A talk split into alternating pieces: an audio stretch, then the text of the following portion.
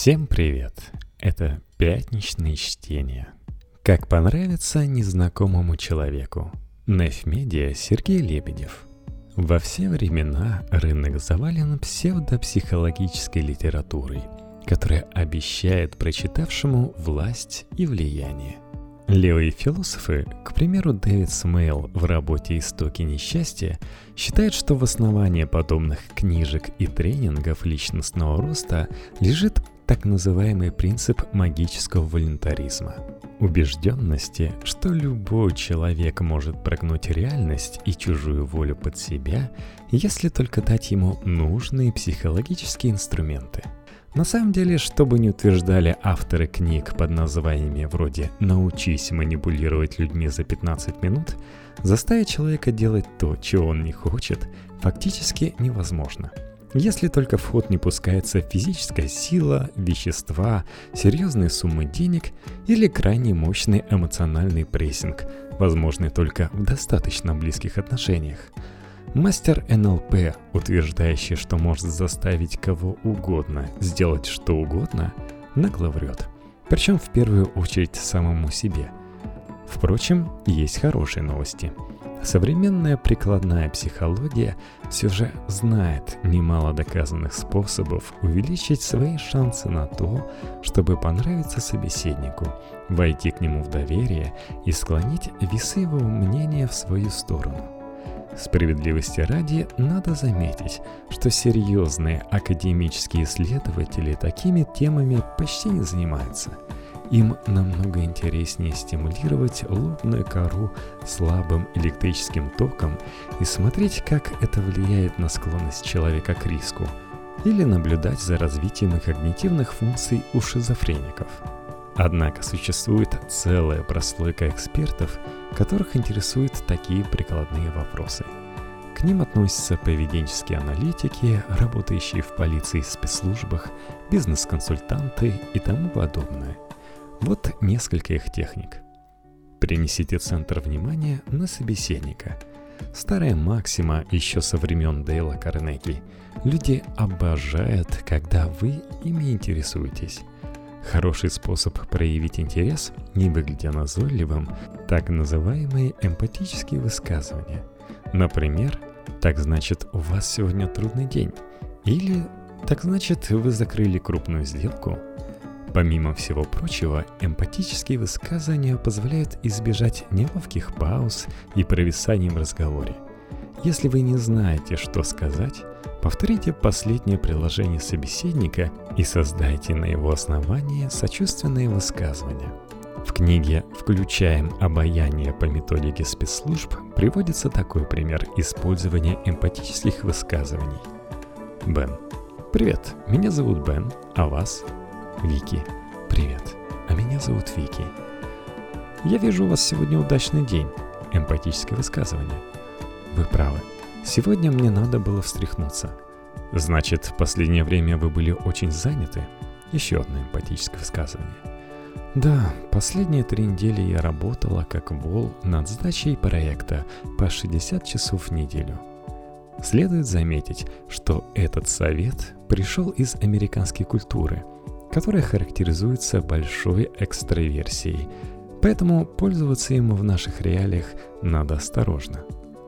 Лесть и комплименты по-умному. Большинство людей все же может отличить искренний комплимент от лживого, и поверьте, последнее им очень не понравится. Никому не хочется, чтобы им манипулировали и использовали в своих целях. Что же делать, если вы еще не очень хорошо знаете собеседника? Стратегии может быть две. Во-первых, надо помнить, что любой из нас сам обманываться рад. Поэтому нужно строить беседу таким образом, чтобы человек смог сам себя похвалить. Возвращаясь к примеру с беседой между Беном и Вики, Бен мог бы теоретически сказать, что такой большой проект требует таланта и самоотверженности – он не приписывает эти качества напрямую Вики. Он делает с виду нейтральное заявление, с которым Вики не сможет не согласиться. Во-вторых, существует стратегия комплимент от третьего лица. Ограничением этой стратегии является тот факт, что вы и объект должны быть членами одного коллектива. Дальше все просто. Мы находим главного болтуна и при нем хвалим интересующий нас объект.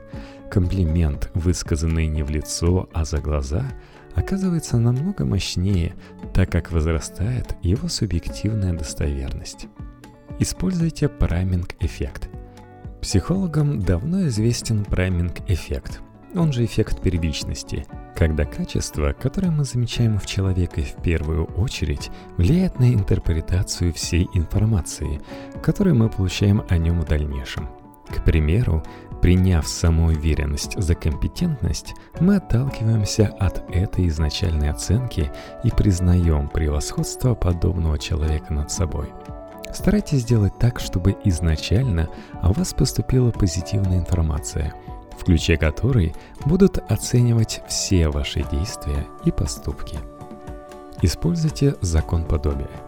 Наше стремление избежать когнитивного диссонанса, то есть расхождения между нашей картиной мира и реальностью, ведет к тому, что мы стараемся общаться только с теми людьми, которые в чем-то похожи на нас – Речь, разумеется, идет не столько про внешность, сколько про общий опыт и ценности, так как эти точки соприкосновения позволят избежать серьезных конфликтов. Так вот, если вы хотите кому-то понравиться, вы должны научиться искать эти точки соприкосновения или создавать их.